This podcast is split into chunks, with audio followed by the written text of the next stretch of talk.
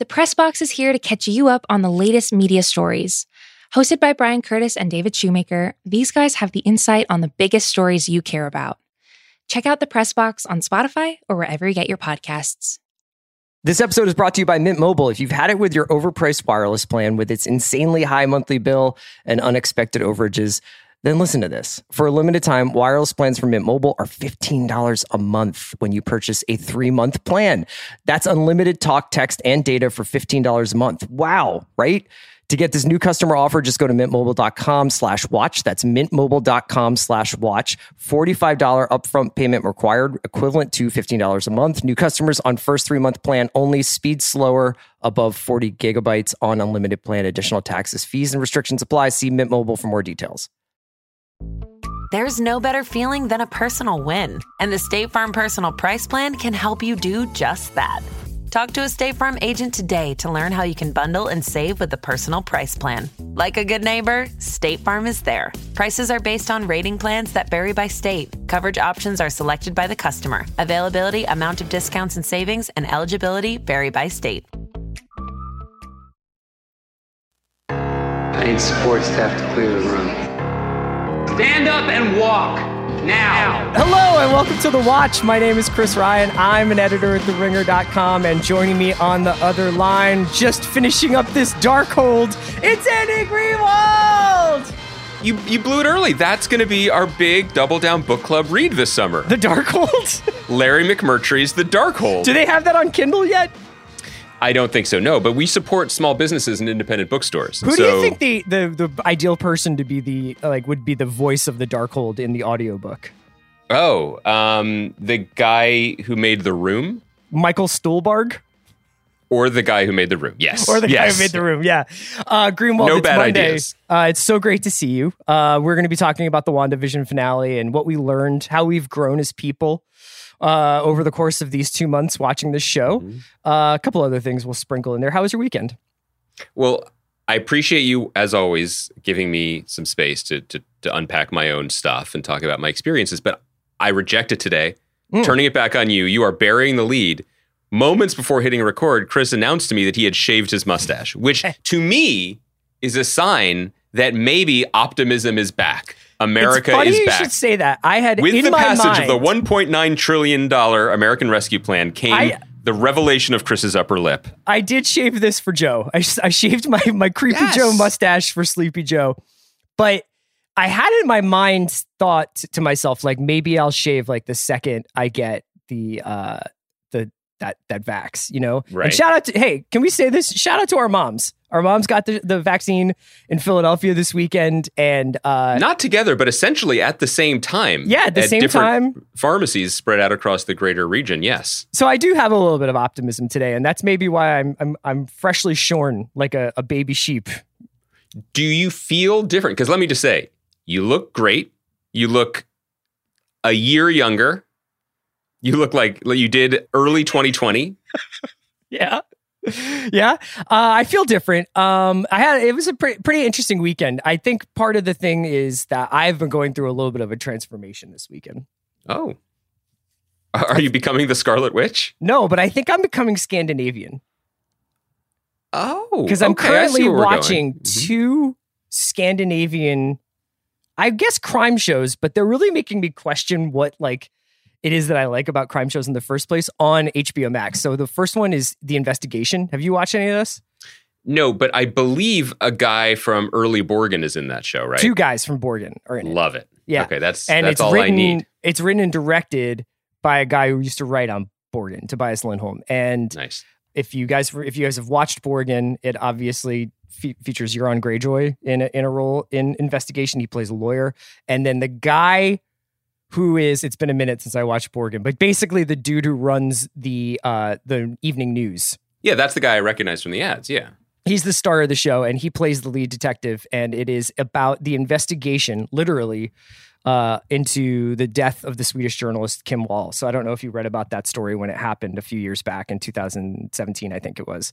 I did. Um, By the way, for people who watch Borgen like I did, the character you're talking about played the Robert Guillaume in Sports Night role. Yeah, right. Except he gets dunked on a lot. He basically gets Okay. yelled at, and um, but this is uh, this has been a pretty fascinating watch. So it, it's wrapping up tonight. It's fictionalized, but it's about something that was real. no, it's it's pretty accurate. I mean, from what I understand, like But I it mean, is a it's, it's dramatized. These dra- people weren't a involved in the real. dramatized, painstakingly dramatized uh, rendition of of recreation of the investigation into this woman's death, and Okay. it's a sensational murder. It was, she she was killed on a a personal submarine of a sort of an eccentric kind of techie disruptor guy in in Denmark, and uh, they- never, never, never. just don't get, a into submarines submarine. that aren't uh, like don't fly a flag. And so anyway, I mean, it, the the point is is that obviously it's Scandinavian, so it's just kind of cool being there and being cold. But it, this show is really uh, inverts a lot of the things that you have come to expect about uh, crime shows, and it is. I, I mean, you hear the term slow TV thrown around a little bit. Okay. But you know, as somebody who really likes crime shows, I am often forced to interrogate why that is. Like, is it that I like these sort of like cool anti-heroes and or you know, am I like want to walk on the dark side a little bit? check. This show is entirely about the painstaking detail work that goes into putting together a, a case against someone. And I, I'm not kidding, and I'm not spoiling anything by saying there is a 50 minute episode that is almost entirely comprised of divers diving into the sound off of Copenhagen, looking for evidence, coming back up and being like, we didn't find anything. That is like 50 minutes. And then the guy being like, shit. Like that is it. And it's like, it's it's actually like way more like this is what this is really like. It's not romantic at all, but it has idealism. And I guess I'm really I'm really responding to that. The other Scandinavian show that I'm watching right now is Beartown. And Wait, before you get into Beartown, can I just ask you? yeah, hit me. I think people will know this about me. Like, I'm intrigued by the investigation, but at the same time, my interest in Copenhagen is such that I would really only watch it if the divers came up empty and then the camera panned around to the uh, former Noma pastry chef Rosio Sanchez's Hija de Sanchez taco stand. Did you just have is that in your back pocket? But yeah, that is located by the harbor in Copenhagen. And if they went there for lunch and talked about the struggles of finding the wreckage of private submarines or what have you Yeah. over freshly griddled corn tortillas, like that's cool. There's not But a lot I- of lifestyle stuff going on in this one. See, There's some know. good interior design. There's some walks in the woods. It looks like a beautiful place, but there's just a lot of diving and a lot of people sort of driving around answering cell phone calls. What is the level of Borganese spoken in the show? And for people who don't realize it, Borganese is, or who haven't heard us say this before, Borganese is a very specific hybrid language that is half whatever the Scandinavian mother tongue is and half phrases said very quickly in heavily accented English. Yeah, don't have a cow, man. And then, and then uh, further in Swedish. I imagine the phrase private submarine is untranslatable. No, it, it, it they they've got uh, Danish. they've got a Danish way of saying that. Oh. Um, you know, and then the other show that I'm watching right now is also on HBO Max. It's only a couple episodes into its run. It's called Beartown, and it is about uh, it's a small town drama set in a sort of dilapidated Swedish factory town, centering around a junior hockey team. And it's about an NHL player who comes back to his hometown to coach the junior hockey team, and shit goes wrong. And I, you know, we we started talking about this a while back when we were talking about Call My Agent and Lupin. But I'm, I think we should. I, it's worth mentioning now. I just don't understand why they can't make American shows this good anymore. Like why they? I, I want to almost check out like Debris on NBC or something. Right. Like I don't understand why other countries seem to have mastered the art of like adding wrinkles to well-worn subjects. Like this is just Hockey Friday Night Lights, but a lot less romantic. Beartown. You i think you've hit on something really important that should influence our coverage of the next year of television which is that tv has definitely gotten too clever for its own good. And not just clever but hyper niche hyper specific. Mhm. part of that has to do for sure with the way tv is made in america versus in smaller countries. And the way tv is made in america now is bespoke television for 17 different streaming services, nearly all of which are designed to exist globally as well. And it's very hard to just make something that is a fastball down the crime middle, drama. smacked. Yeah, I guess the the New. York crime drama is SVU. Like I guess the the those some of those crime dramas are like that. But I do think there is increasingly a shift. And you, generally, when there's a shift internally within the industry, it takes a year or two to to play out in terms of what people can watch. But I do think that that at least you know in terms of the meetings I'm having and the conversations I'm having, there is a shift from the uh, heady anthology series Mhm. or the basically the model that FX pioneered and everyone else gobbled up over the last 10 years back to oh wait why don't we just make something entertaining that a lot of people will watch and will watch for years? And it's weird that it diverged and i think part of that was this the sort of residual stink of that type of show being a broadcast network show Right. which is you know still kind of lost in its own sauce of who it has to serve and service and what it has to be. But you know there's a reason why succession is going to keep winning emmys and better call saul is going to keep fueling conversations like ours i mean all of the services are now looking i would say they are all looking for their bear towns but what a bear town means in america outside of parts of fire island is unclear There is a moment. that's very funny. Uh, there is a the second episode of Bear Town is I would say seventy percent comprised of one hockey match, and I was like, this is this rules. Like it was actually like just a sports movie in the second episode of Beartown. It was really Uh-huh. really, and I was like, I don't think that they would do this on the regular HBO or the Netflix version of this show. They would have like a quick highlight reel and then they would be like they won or they lost or here's like the winning goal or something like this. But this is like painstakingly like you see like the team go down two nothing and and score three goals but unanswered. Do you think ice hockey is currently overrepresented, underrepresented, or correctly represented in American culture? Well, you know, that's a fascinating conversation topic. I mean, I, I think Lake Placid and like the Miracle on Ice has gotten a Mhm. fair amount of of mind share, but I'm not sure. I'm not. I, I think we're due a hockey show. I, I would be down for. I mean, Mighty Ducks is coming back, right? Good point. The reason I I ask um, has nothing to do with um, any like NHL uh, uh, resurrection in my own timeline I or life. didn't- Never, never, I never was been a under fan. no illusions that you were like, I have a secret hockey passion. there was like he, our our friend Matt, who I now know listens to our show on occasion. Like when when we were hanging out a lot in high school and we would be talking about records or Quentin Tarantino movies, every so often he would be like mention that he's super into uh, the St. Louis Blues. And what was that guy? It was like Bret Hart Bret or something. man. Bret Brett Hull. Hull, right? Bret Yeah. Hull was a wrestler, right? And I was just like, that is the undiscovered country. That is the thing that you carry that I can never understand or know. Um, but I, recently in my household, we watched the Pixar film Inside Out, Mhm. and while people are picking up on this, I think my and I, it's actually going to come up in a surprising way later in this podcast. I think my opinions about Pixar have been trending slightly downward.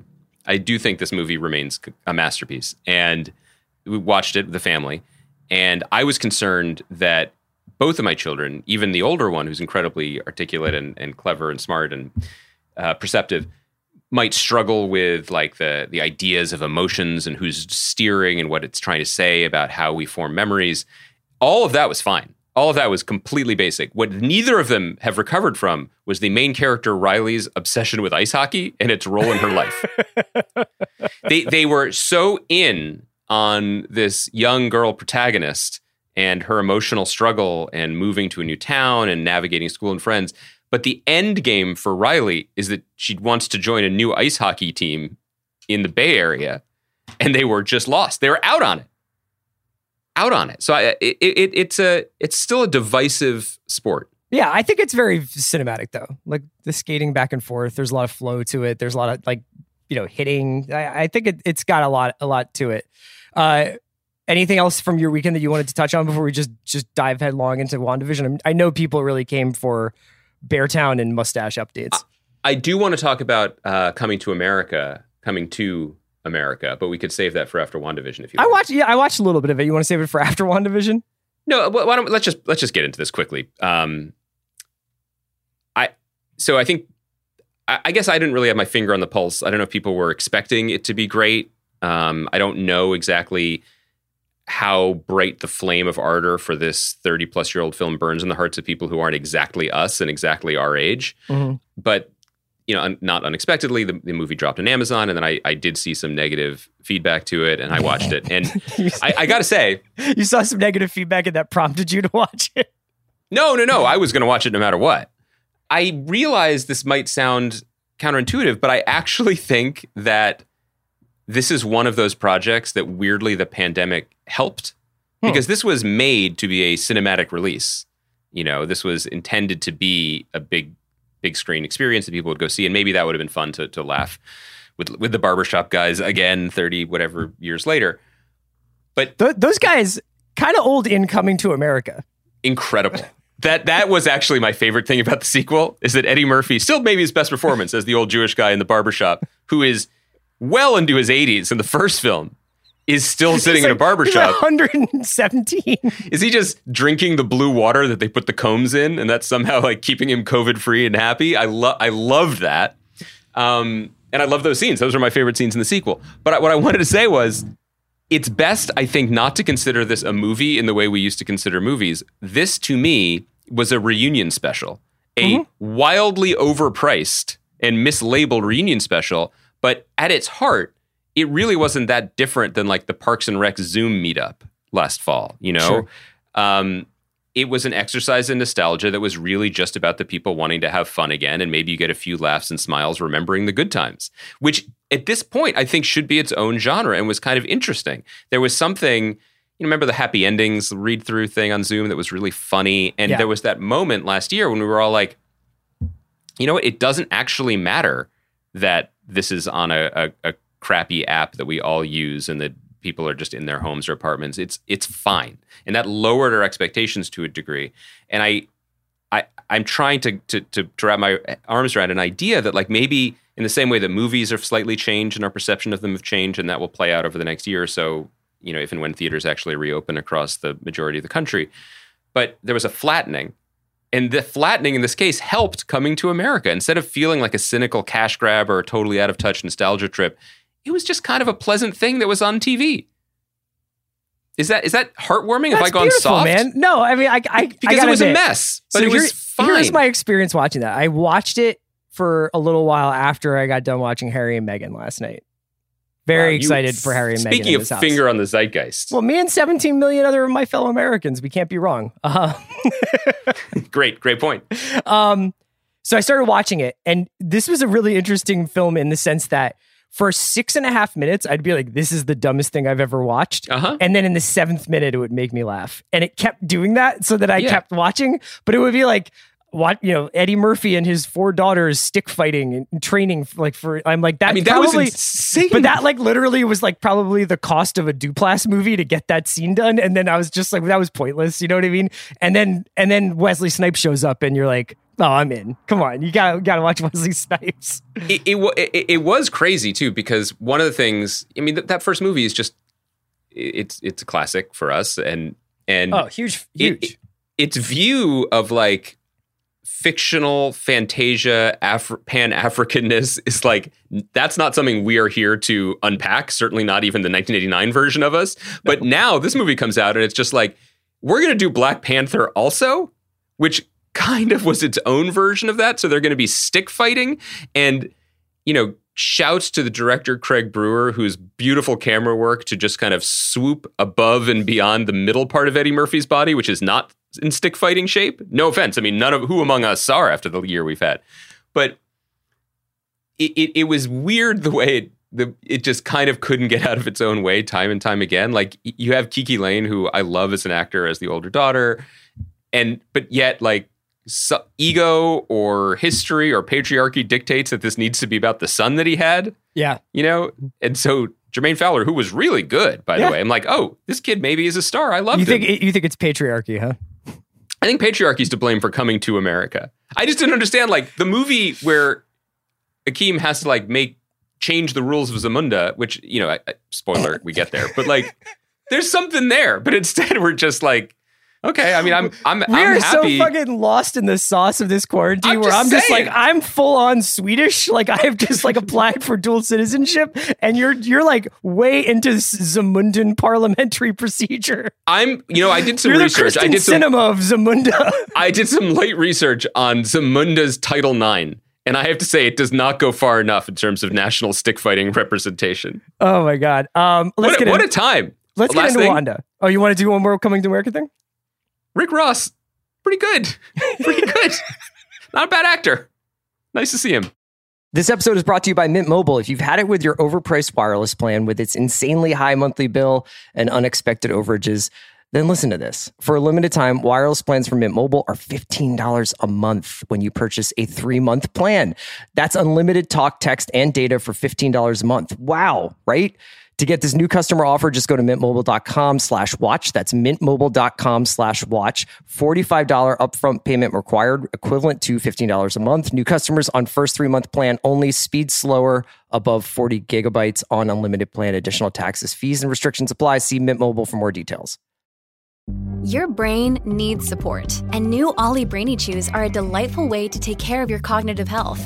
Made with scientifically backed ingredients like Thai ginger, L-theanine, and caffeine, Brainy Chews support healthy brain function and help you find your focus, stay chill, or get energized. Be kind to your mind and get these nootropic chews at ollie.com. That's O L L Y.com. These statements have not been evaluated by the Food and Drug Administration. This product is not intended to diagnose, treat, cure, or prevent any disease.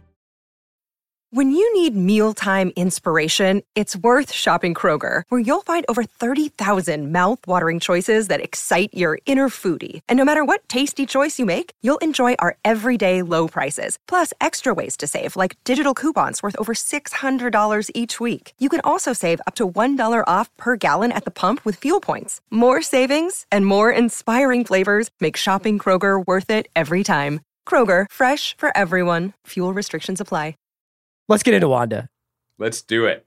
We uh we obviously have talked about this show every episode. We've we've really like uh, been through the ringer with this one because I think while we anticipated it being a really big deal, I don't think we had any idea that it was going to become such a cultural flashpoint uh, and such a huge conversation starter.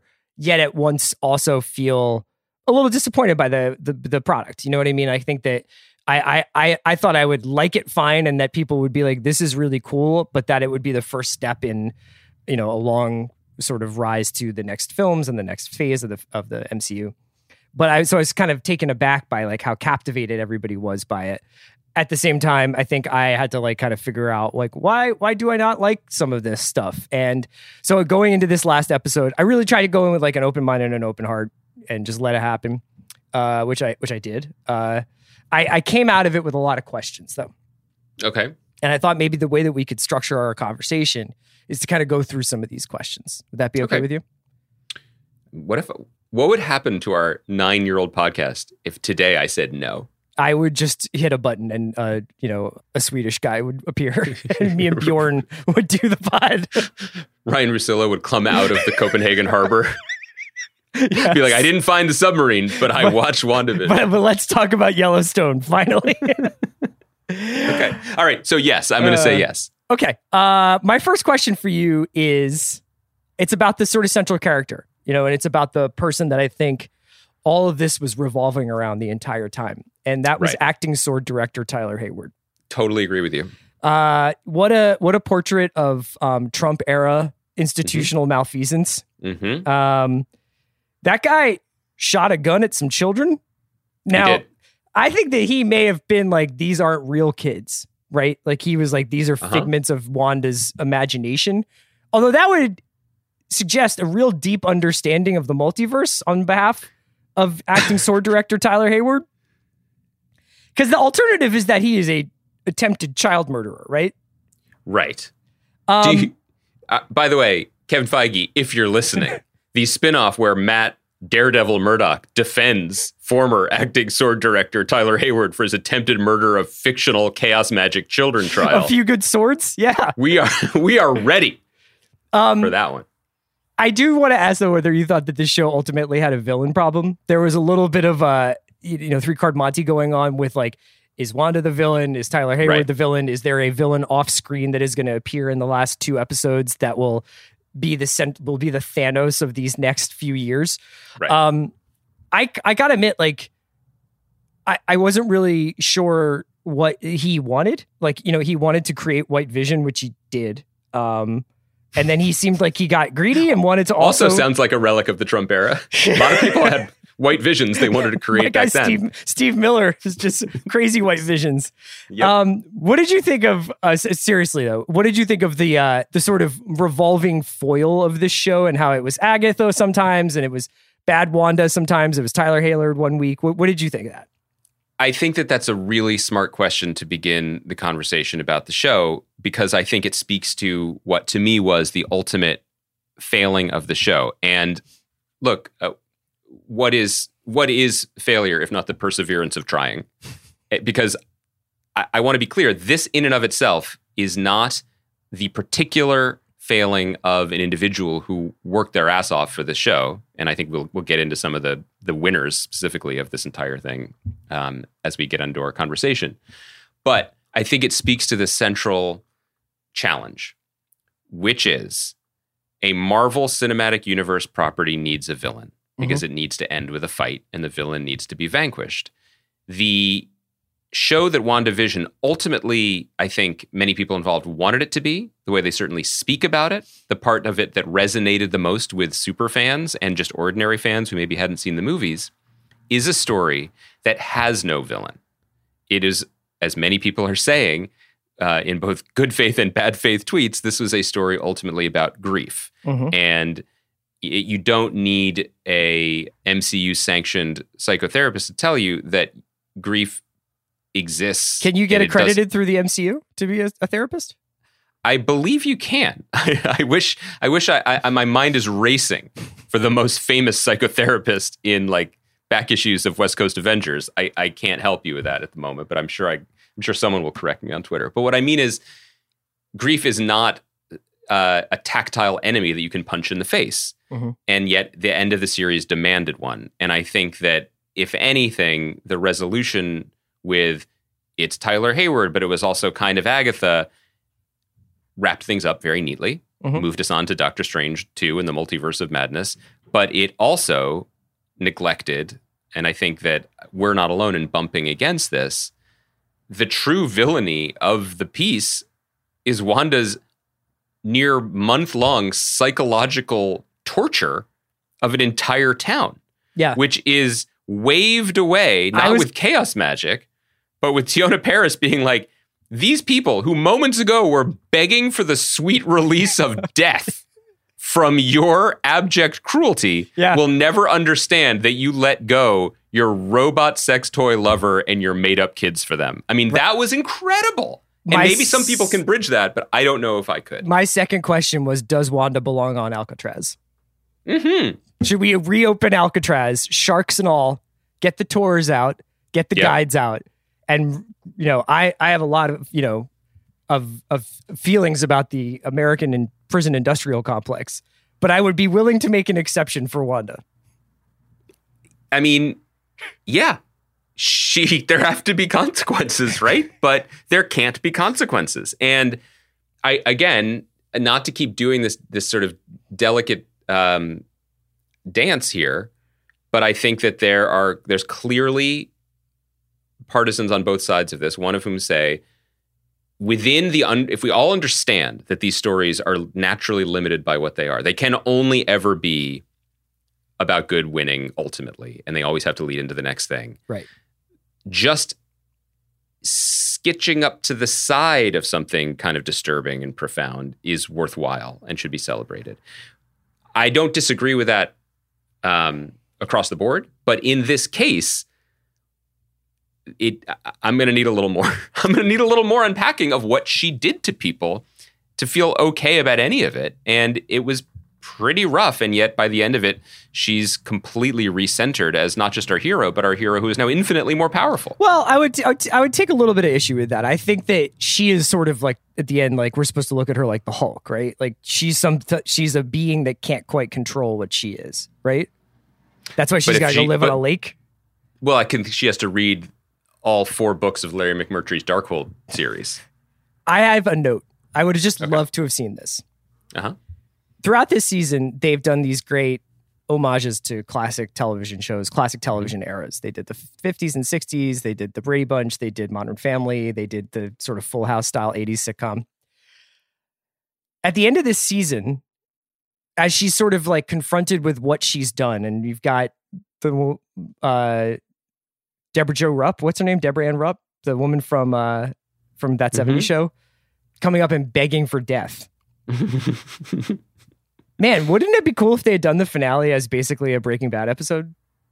Like Yes. as a anti-hero prestige TV, I've done a bad thing. I'm a good person, but I've done a bad thing, kind of really reckoning with it and being super dark about it instead of boys, you handle the military. I'm gonna get the witch and flying. Not that there's anything wrong with that. Like I get it, like I totally understand like the in the in the sort of vibe of comics, like that all worked fine and in, in the sort of snappy dialogue of the Marvel universe, like that whole ending i'm going to get to the action part of it but i was kind of like boy you had like a really cool opportunity here to just be like isn't with great power comes great responsibility one of like the bedrock ideas of all superhero like Yeah. writing you know it's like why not have her reckon with that Or if we are committed to the sitcom bit, why not take uh, inspiration from another classic, Seinfeld, which ended with the four characters being confronted for their years of sociopathic, egocentric behavior and locked away in prison for it.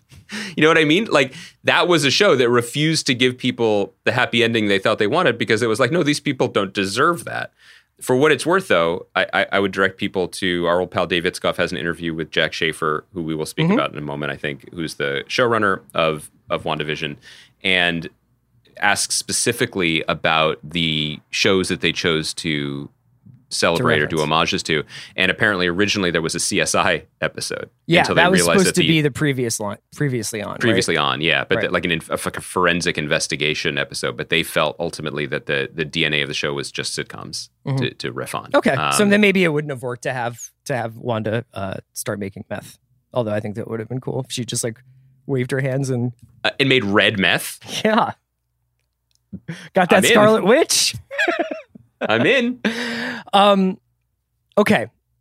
After watching this finale and it's you know Mm-hmm. watching the last like 15 20 minutes of this finale, I came back to a problem which I don't think I had really thought about for a while because I thought that as an action kind of fan, as an action connoisseur, the early Marvel movies especially had sort of been I, I just have always thought that they had like a little bit of a problem with actually the action with the uh, the act not, like I'm not like oh, I can't wait to watch these guys fight. But like I actually do appreciate it when if you're gonna have a fight sequence if you're gonna have an action set piece to make it make sense geographically give it some sense of physics and especially make the objectives somewhat clear. You know like what does this person want from this person? Why do they have to fight over that?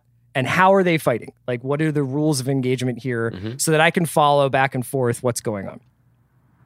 And i think that for the most part they course corrected once the russos came on board uh with, Yes. with civil war and winter soldier and like kind of making it way closer to like the Bourne movies than um I don't know 300 or something like that.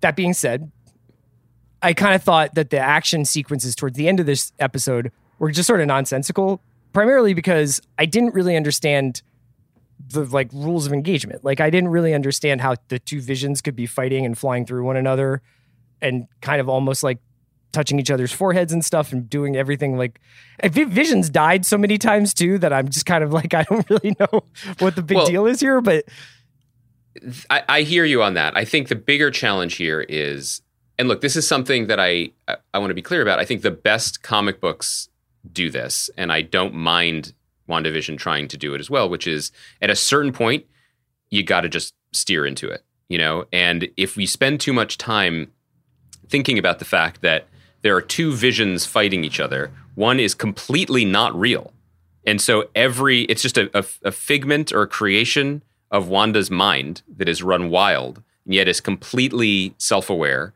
and has all of the abilities of one of the most powerful beings that's ever existed, with the smartest computer mind and a fucking Infinity Stone tattooed on its forehead, like Lil Uzi Vert has that jewel. Um, and yet somehow Wanda's mind is like doing these calculations while she's also chatting with acting sword director Tyler Hayward yeah it doesn't make any sense. You know, you, you can't. But I guess I felt much like a Marvel movie. At the end of the part I care about least is when they're punching each other at the end. No, I don't mm-hmm. remember that. I don't remember that part. I don't think about it.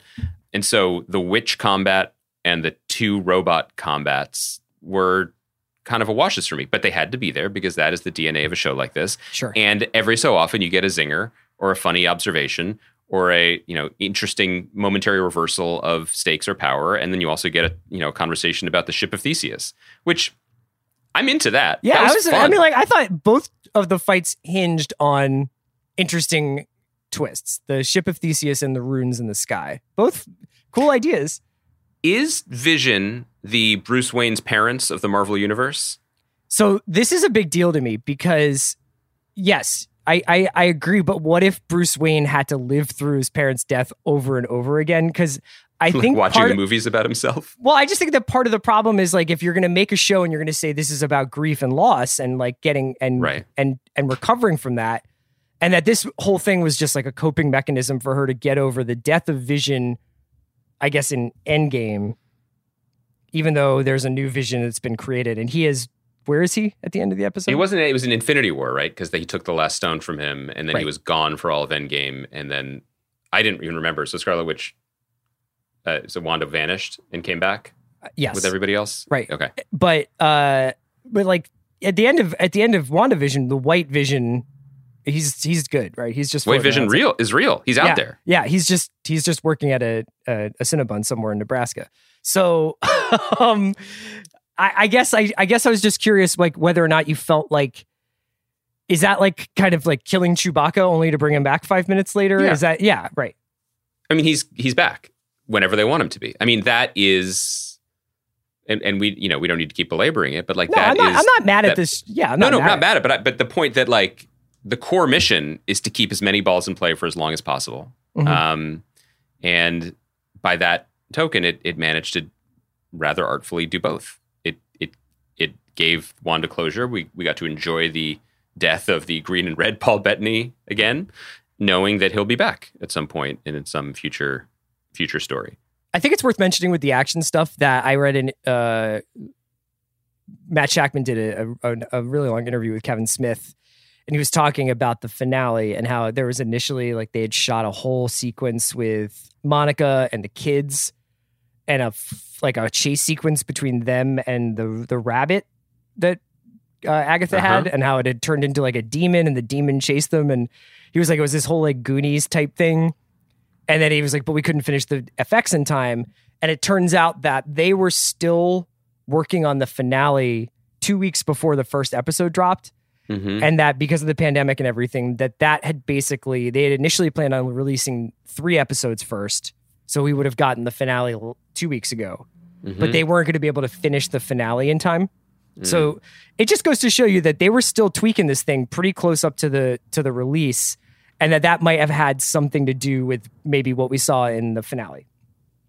So I want to ask a.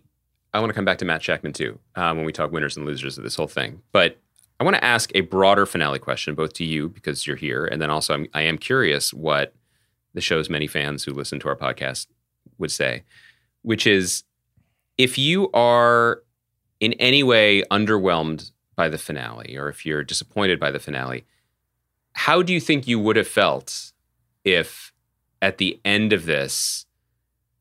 Al Pacino painted bright red with devil horns swaggered out of a house, as you know the rumor mongers would have had us believe. And he's playing literally the devil. Mm-hmm. As he did in the film The Devil's Advocate. Exactly. Look, but don't touch. Taste, but don't swallow. Don't, Remember that don't- speech? Don't stop. I can't. I can't now remember. There's now pivot it into WandaVision stuff. Oh, you thought it was Agatha all along. There But it it was me, the devil. Can I just speak for everyone without waiting for an answer? Like, that's not better. That's not Uh, better. That's fun to think about. That's not better. Does anyone sure. think that's better? Who I okay. I think what it was was there was a very specific point in this show where everybody was like, all signs are pointing toward Reed Richards being on the other side of this hill. Yeah. When when Monica goes and says she's got an engineer friend who's gonna whip up this Right. tank that is not gonna get into the um to the hex. Everybody's like, here comes Krasinski. Here here comes Reed Richards. They're gonna start Fantastic Four. Um I'm trying to think back now. I mean, I think that we've talked extensively about how we ourselves were way too susceptible to like some of the theories and scholarship that were going into the show and making us feel like this show was going in a direction that maybe it wasn't, or maybe that the show and the there was the version of the show that was on screen, and then there was the version of the show that was in conversations, and that mm-hmm. those were actually two separate things. Mm-hmm. Um, I don't think that this show would have necessarily benefited from Pacino or, or Krasinski or Benedict Cumberbatch or uh, any, any, number of things. If uh, if Ralph had turned out to be Mephisto, I don't think that that was going to really like make this show better. And it, it, honestly, like I, I think I would need to have my own West Coast Avengers therapy if I had seen Al Pacino with devil horns in 2021 in a mm-hmm. Disney Plus streaming show. Mm-hmm. What do, what do you think? Yeah, I agree with you, and it, and it got me thinking.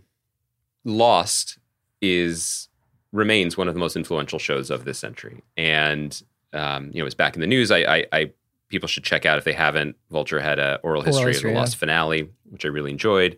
Damon rarely talks about that, and he contributed his thoughts to that piece as well. But I think it's become influential. I mean, it's, it's influential, full stop, because the way that that the internet swooped in to carry carry the show from week to week and carry these theories and to increase the the, the passion of an ardor of fandom and obviously taught a whole different generation uh, how to expect anticipate and watch serialized storytelling on tv like we're all still we're still unpacking all of that but i i actually think it's worth maybe revisiting the influence because when the show aired and when it ended there was so much conversation about are they going to stick the landing that mm-hmm. was that was the subtext to the drumbeat towards the finale of that show. Once, especially once they announced they were given permission, which was a big deal then, to actually wrap it up instead of run for 9, 10, 12 seasons as the ABC executives wanted. Um, that subtextual question of are they going to stick the landing has come to really define our discourse in how we talk about long running shows. Um, you know, Game of Thrones being the, the example that is also you know, perhaps proving the rule that like generally uh, the, the, the conventional wisdom is that they didn't there were so many shows that came in the wake of Lost, particularly on broadcast TV, that were like, we're also going to throw a bunch of insane questions at you, and we're just going to keep tap dancing in the hopes that you'll find these questions interesting enough to stick with us. The lesson of loss that I'm seeing in the brilliant management and success of the MCU, and now slowly Star Wars as well. So the thing that Disney really figured out is that you can always win if you never land at all. Mm-hmm there is no landing to stick. These stories are never going to end, and their fundamental storytelling technique is defying gravity. Onto the next one, onto the next one, onto the next one. And if you just keep moving the goalposts of an ending, and and I, and I want to be clear, I'm not saying stories are defined by a good ending. Like I think Lost was just absolutely one of the best experiences of my life, even if I didn't love the very, very, very end of it. That doesn't matter as much. But I think it's pretty amazing the way that they've completely turned what was the the the hardest thing about it into the defining characteristic. We're just going to keep you perpetually in the place where you're asking the questions that you love to ask and we never fully fully fully have to answer them.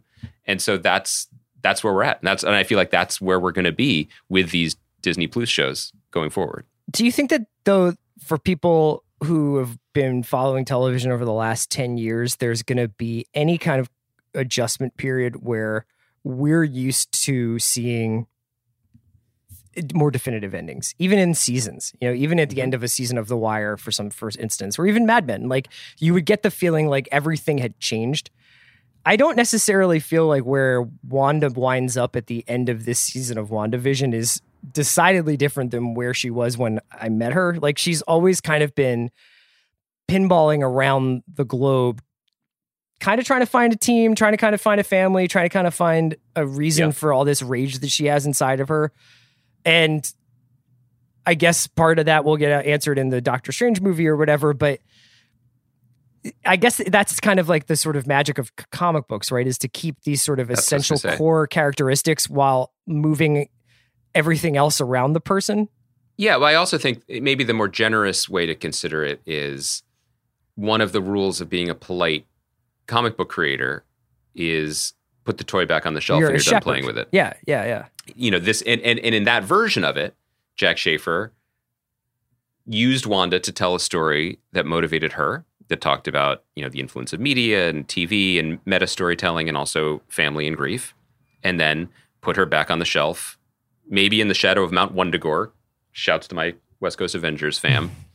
For the next person to take her down and tell a different kind of story. And, and I think that's the best case scenario here for the Kevin Feige management of these toys going forward. That if if the, if more personal voices are encouraged, they're still going to end with that sort of rewrapping them in plastic moment. But maybe we can treasure the what they did with them when they had them off the shelf. Right. Um, the last thing I was going to ask you that was sort of uh, my un- my unanswered question here had to do with that ending, but also with Monica and whether and you know there's two post credit sequences in the last episode of WandaVision. The first one being uh, Monica Rambeau is that a scroll, right? It's a scroll. It's a It's a scroll, my man. And Yep. Like, we got we got to go upstairs, man. We got to go to space. Um, and the second credit sequence is Wanda by the lake, and then you see that she's like got an astral projection, or she is the astral projection of the Scarlet Witch. The Monica scene suggests, as I have read, uh, that we are in for Secret Wars. That there is going to be some, or at the very least, I can Mhm. see you. I now people can't see you because this is a podcast, but you just put your head in your hands Mhm. um that like with the eternals coming with Mhm. uh the movies that we know are coming between multiverses and also you know And Captain Marvel 2 and Guardians of the Galaxy 3 and space expansion. right and thor you know um that that this is getting we're gonna get interstellar and that there are celestials and beyonders and battle worlds and stuff like i i have like a working knowledge of if not like an absolute like back of my hand knowledge of and I just want to say that part of the reason why I've enjoyed these movies, believe it or not, over the last 10 years, or enjoyed these stories over the last 10 years, is for as much shit as I give Marvel about like the Sokovia Accords, I appreciate the effort. I appreciate the fact it's that good hustle. it's it's rooted in some version of the world that I live in, right? Like that that the stuff that's in Winter Soldier or the stuff that's in Civil War, or the stuff that's in even Age of Ultron, for as maligned as that movie might be, has like parallels to the world that we live in. I have no problem with outer space kick-ass dramas. Like I'm sure a bunch of these movies are going to be good and a bunch of these shows are going to be good. But it gets a little heady once you start getting into some of the stuff that the Eternals might be about. Am I right? Yes. Um, there is a piece of this, I mean, that is like the truly trippy stuff that a lot of it was created by like by Jim Starlin in the 70s when he was doing acid constantly and turning in these wild scripts and Jack Kirby's, you know, most out there space operatic fantasies, which ended up, you know, things like the Eternals. There's a piece of Marvel fandom that is crucial to a lot of people's love of it. And our friend Sean Howe uh, loves the stuff, and it's really has a heavy presence in his great book, The Untold History of Marvel Comics, which people should check out. Um, where, yeah, like beyond superheroes and then beyond alien races, there are these just different levels of like galactic celestial beings, Mhm. including like Death is a lady in a cloak, and the Living Tribunal, which is this floating entity with a disembodied head with three faces that judges everything, and eternity literally is space in a body. And when the three of them talk, they're just in a white room. I mean, I love this stuff. You can't get more, you can't get bigger and crazier. And I think that certain people who are now playing in the Marvel sandbox really love it too, specifically James Gunn and Taika Waititi. And so you get stuff that went back 20 years ago when we were coming out of college and they announced like a Spider-Man and an X-Men movie. And I was like, oh, here they go again. They'll never succeed. No one wants this stuff. Yeah. The fact that within within a couple decades, Ego the Living Planet would be a character in a billion dollar grossing film is insane. But that stuff is being brought in and mainstreamed and whatever.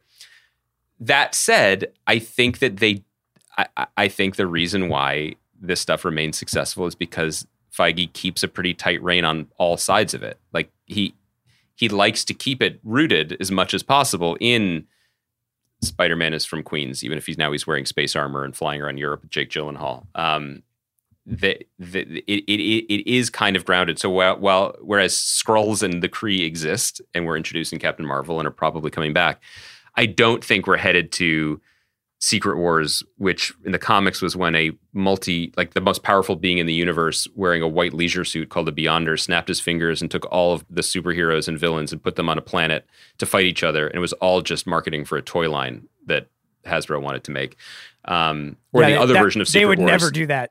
No, but, but and it introduced like the black costume that Spider-Man has that became Venom, and then also then Jonathan Hickman, who we've talked about doing the X-Men, did a Secret Wars recently where he wrote the Avengers for like three years, and he, it ended by destroying the multiverse and then being reborn on a new planet where the survivors were, and then they fought. It's great comic book reading, but I don't think that that just because it exists in comic books, they've sh- pretty much proven that they strip mine the most um, translatable planks Mhm. and then kind of riff a little bit on top of For it. sure. So I the, the scroll thing for me was more like uh, Monica Rambeau, whether she's known as Photon or Spectrum, whatever she's going to be now that she's a superhero, was always going to be a big part of Captain Marvel 2. Jac Schaeffer was one of the writers in Captain Marvel 2. Nick Fury is connected to Captain Marvel. Nick Fury is in space, I believe, when we last met with him. So I think that that's who she was being taken to see. Again, it's fun. All of this is the equivalent of Al Pacino in a red suit, but what it really is is shuffling the furniture for the next movies, which we know that. We don't know what they're going to mean and what fun stuff and little, you know, icing and trifles are going to be included for the for the super super redditor obsessive heads, but it's Well, just we- shuffling the deck for Captain Marvel 2 and Doctor Strange 2. Well, we only have we have less than two weeks to wait till Falcon and the Winter Soldier. So Um, can I can we run through a couple names because I feel like we mentioned Jac Schaeffer and it's interesting and probably not to our credit or to anyone's credit that her name has been the least uh, said during WandaVision's ascent to the top of the pop cultural rankings for America. Um, she is the showrunner of the show and did a really remarkable job. And I, it's weird, right, Chris, that like I, was trying to think why when we talk about our praise for the show, we kind of fall back into industry speak sometimes. It and and it's I, guess it has to do with the fact you mean that like speak like the job titles, like showrunner or Well, no, what I mean is uh, commending the people involved for like strategic decision making, you know, which is part of show running. Mhm. We we are le- the two of us are less enamored of the the the occasional flourishes of poetry like the grief line, and more impressed with like the way that the action figures were arranged, uh, and. I, part of that, and I don't think this is a criticism of Jac Schaeffer, who did really impressive job walking in. There's an interview with her, as we said in the Times, where basically like you know, she had worked a little bit on Captain Marvel and a couple other projects, and and took the meeting. I mean, they're just always taking meetings. And what they said in the meeting was, we're going to do a Wanda and Vision show, and Vision's dead, and we think it'll have something to do with her reality bending powers, and we kind of want to end up here. And how do you do that? And so much of creative business in Hollywood is that kind of problem solving. It is reverse engineering. This is where they want to go. So how can I do this in a way that feels fresh and and, it's creative ingenious. and moving? It's like you never. It is. it- it's not like throughout these Avengers movies, like there was ever any scenes of Elizabeth Olsen being like, "Do you know what I really like is to watch Malcolm in the Middle?" You know, like it. it it, there's never any reference to like her. do you remember the people in the Dick Van Dyke writers' room were? Incredible. A murderer's row of talent. But don't call me a murderer, just a mind controller. That's Let's all I be do. clear. Um, Maybe But- my victims beg for death. Yes, that is true. this, this is But I will exile myself to a lake. you've been hiding the Sokovian accent from us. I don't us. think it's very good. The new Sokovian Accord is you must do that accent Sure. for at least a part of every podcast. But you know what I mean? Like, it, I think that one of the reasons why we are not, and this is probably not fair, this is the new model for a, lar- a lot of entertainment, is what Jac Schaeffer excels at. And maybe she's also really great at the other kind of writing too, but this is the business right now. And I think it doesn't fit as neatly into our either our personal taste or what we are gravitated towards elevating as artists. You know what I mean? Like Michaela Coel, I get totally different. This is unfair, but pours herself into something deeply personal and unique. Um, Jac Schaeffer clearly also pours herself into something that is based on IP and that involves a lot of like hand holding and cable connecting, like uh, Doc Brown at the end of the first Back to the Future movie. Mhm. It's really impressive. It's just Yeah. a completely different skill set. Speaking of skill sets, shouts to Matt Shakman, who Uh-huh. has been just putting together one of the best CVs of contemporary TV, jumping from It's Always Sunny in Philadelphia to giant battle scenes in Game of Thrones. to Um, all of all of WandaVision. To all essentially a, WandaVision. a whatever four and a half hour Marvel movie. which put absolutely has put him in the running. He will direct a Marvel movie. I mean, I guess he kind of already has, but Oh, you know, you'd have to say he's the clubhouse leader. If they ever were going to do a team up movie, I would probably. I think like, he- yeah. Yeah, because and again, like it, it's my you know obviously casting Downey and stuff. These are the big decisions that kind of fueled the MCU. But, But, it makes sense. I mean, the, but, the but Russos low-key, the second biggest decision too. was yeah.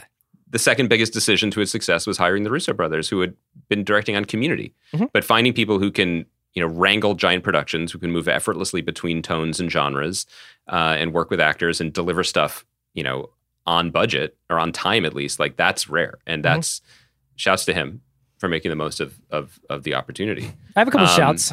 Yeah. I want to say shout out to Paul Bettany. Um, yes, like is my favorite version of Paul Bettany Paul Bettany and Margin Call? You bet. Uh, but what about Paul it- Bettany and Master and Commander, The Far Side of the World? he's amazing in that. But I happen to more enjoy his like weird, tortured. Is this a British guy working on Wall Street or an American guy who keeps letting his British accent creep in because like maybe the paycheck's not high enough? Was there any? He's awesome in Margin Call. But isn't he? Isn't it the same performance he gives in uh, Solo? No, it's far less hammy. It's far less Okay. hammy. Shout out to Bettany. I thought, you know, he got, he caught a lot of flack for the I can't wait to work with this person. I've never gotten a chance to do it before, and it wound up being him. And I think a lot of people got completely like waylaid by that. Um, who are some other winners and losers for you before we get get out of here? Well, I think clearly Kathryn Hahn, who has long been beloved by many, many, many, many people, is getting the standing ovation from the larger culture For sure. that she's long deserved.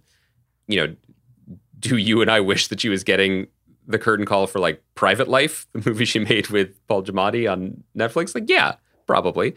But always good in everything and deserves a ton of credit. Because again, like Matt Shakman, she I've been is down one with, of those with Hahn since Afternoon Delight, and to say nothing of Step Brothers. You know what I mean? But like, I just it's great Oh, to yeah. see her get get this this round of applause for sure. But And but there she- is a specific lane for creatives now. Um, and I would put Matt Shakman in it too. The people who can, you know, they're Swiss Army knives. Like they can play in any different sandbox, and that's what is being asked of them. And that's that was cool to see.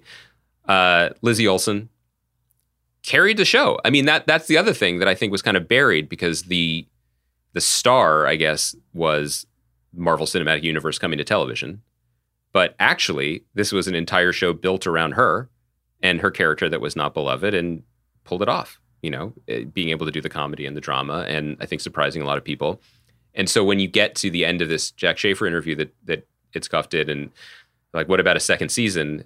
And she's like, I definitely cannot talk about that. And you know, Kevin Feige said this WandaVision is a one season thing. Like, yes, it is, but what he's not tipping his hand is there's going to be another Scarlet Witch TV show. Yeah. Of course there is. Why wouldn't there be? It just the flexibility they have is it doesn't have to be WandaVision season two. It can be the Vision and the Scarlet Witch. It's or it be- WandaVision coaching junior junior ice hockey in Sweden. You fixed it. You just fixed TV. I know. That was incredible by you. Kevin, call me. Uh, Effortless. Greenwald, we got to wrap it up. As always, it's just been a, a lovely experience talking about television with you. Um, we'll be back on Thursday. I think we might be doing some stuff on Paramount Plus on Thursday. I'm not sure though. Uh, but yeah, like if people have got a chance, check out those two sh- shows on HBO Max, Beartown and Investigation. And thanks to everybody for their thoughtful feedback on WandaVision throughout this last couple of months. Andy, I'll talk to you soon.